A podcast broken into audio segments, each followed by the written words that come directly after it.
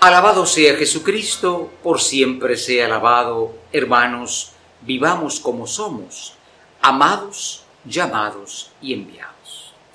Qué hermoso es el tema de este undécimo domingo del tiempo ordinario, porque verdaderamente estamos nosotros acá delante de nuestra vida como es. ¿Por qué estamos en el mundo?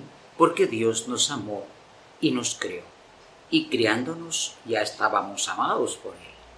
Porque estamos llamados también por Él a una vida nueva y somos enviados para proponer esta vida nueva al mundo. Nadie nace por casualidad, ninguna vida está de más. Dios nos ha querido, te ha querido. Y por eso dice este libro mm, precisamente del Éxodo, ustedes serán para mí un reino de sacerdotes, serán para mí una nación santa Dice uno, bueno, los sacerdotes son los que son ordenados eh, por el ministerio de la, eh, de la iglesia, por este sacramento de la ordenación, pero todo cristiano ya tiene un sacerdocio. Sacerdote es el que ofrece el cuerpo y la sangre de Cristo, pero tú puedes ofrecer tu trabajo, tu oración, puedes ofrecer realmente hasta este ejercicio de la palabra de Dios leerla, meditarla, vivirla como algo agradable a Dios.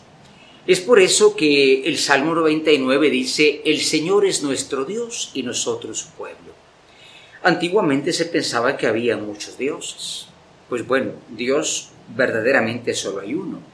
Pero este Dios es especial. Conocerlo, amarlo, seguirlo, nunca será suficiente en esta vida. Eso sí podemos crearnos pequeños y falsos dioses. Dioses que no nos den la vida, dioses que no nos den precisamente la luz y la felicidad verdadera. Dichoso el pueblo, cuyo Dios es el Señor. Entonces nosotros como pueblo decimos somos creados por Dios, somos llamados por Dios y somos reconciliados por Dios. Qué hermoso este mensaje de San Pablo en la carta a los romanos. Nuestro ser no es el ser de seres perfectos, eh, impecables se dice, ¿no? Está impecable. No solo por fuera, también por dentro se suele decir, pero no es así. Somos los que fuimos perdonados por Dios, reconciliados con Él. Y por eso lo que queremos es llevar al mundo humilde, pero insistentemente este mensaje como dice Pablo en la carta de los Corintios, le rogamos déjense reconciliar con Dios. Como vemos nuestro ser hoy en la palabra de Dios es em, examinado, es un Dios que nos propone a nosotros la vida, la vocación, y aquí lo que sucede en el Evangelio. Aquí se revela lo que somos, amados, llamados y enviados. Jesús viendo que hay pocos trabajadores en, su, en el campo, dice, pidan al dueño de la mies que envíe obreros a su mes.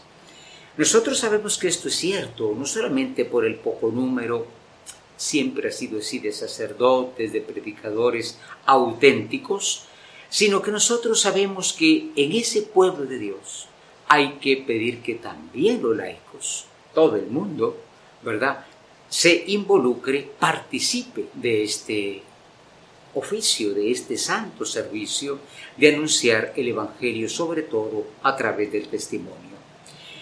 Todos somos diferentes en el pueblo de Dios, pero una es la vocación, uno es el amor que hemos recibido y una es la misión, llevar la presencia, no un mensaje, los mensajes están por la radio, por las redes sociales, la presencia amorosa del Señor con nuestra vida.